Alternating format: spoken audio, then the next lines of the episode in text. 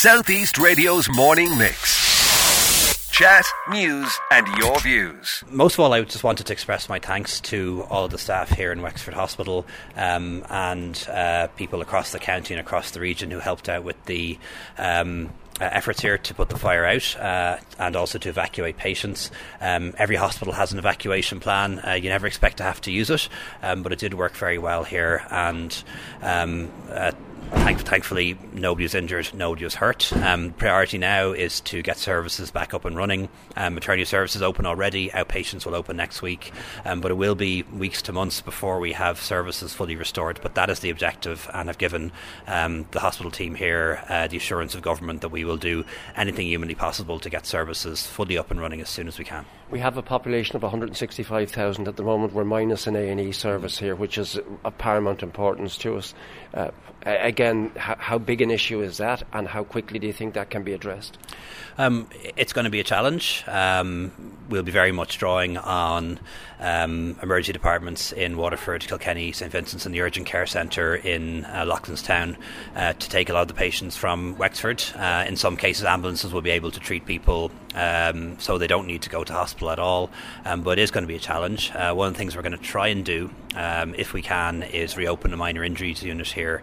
Um, but I don't have a date for that yet, but that's one of one of the options being considered, um, and we'd. Uh, do everything we can to open the emergency department as soon as is possible. The difficulty isn't so much the emergency department, which isn't damaged, it's that if patients need to be admitted, uh, if they need to go for surgery, um, uh, those facilities are damaged, and that's the problem that we'd have at the moment. But it is a priority to get it open as quickly as possible, and I heard Linda uh, O'Leary say there when it's safe to do so.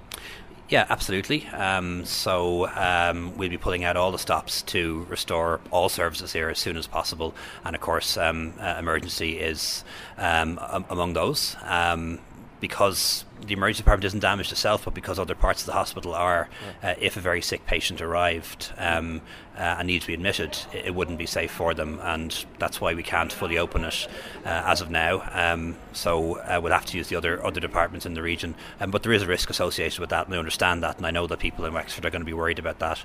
Uh, so we will try and get it up, open as soon as we can. Can I address a couple of fears with your Taoiseach? Um, your predecessor, Enda Kenny, and the former Minister of Health, James Reilly, spoke to this very self same radio presenter many years ago and promised to uh, increase our capacity for A and E and for the maternity. And then Labour and Fine Gael got into power, and along with Brendan Howlin, they made it happen. There is a genuine fear that when something like this happens to a hospital, that the hospital could close. And I have to express that fear mm. to you. Can you allay those fears that this hospital is not going to close and the investment needed to get it mm. back and to improve it is going to happen? Yeah, I, I can absolutely. Um, Wexford has a population of uh, over 170,000. We saw that in the most recent census. Um, that population is only going to rise, uh, so there's going to be more need for a hospital in the future, not less. Um, under the last couple of governments, governments that I've served in, there has been extensive investment in the hospital, uh, a new emergency department, uh, new maternity services. Um, we didn't do that with a view to closing it, uh, so I can absolutely guarantee you that uh, objective number one is to restore all services in this hospital as soon as we can. And then objective number two is to expand the uh, capacity of this hospital to make sure that there is additional bed capacity in particular. And my final question revolves around the 96 bed unit and the, and the development of that. You, have already said in the, the open press conference that that may not happen. The priority is to get the hospital open. Is the funding in place for that? Uh, Minister Stephen Donnelly assured me that that is going to happen, but can you assure us that the funding is in place and the 96 bed unit to further enhance this hospital, uh, hospital will happen? Uh, well, yeah, I, I didn't, didn't say earlier that it wouldn't happen, so my apologies if I, if I misspoke or was mis- misunderstood. Um, what I'm saying here is that the first priority is, of course, to get the hospital back up and running uh, fully, uh, and that is the number one priority.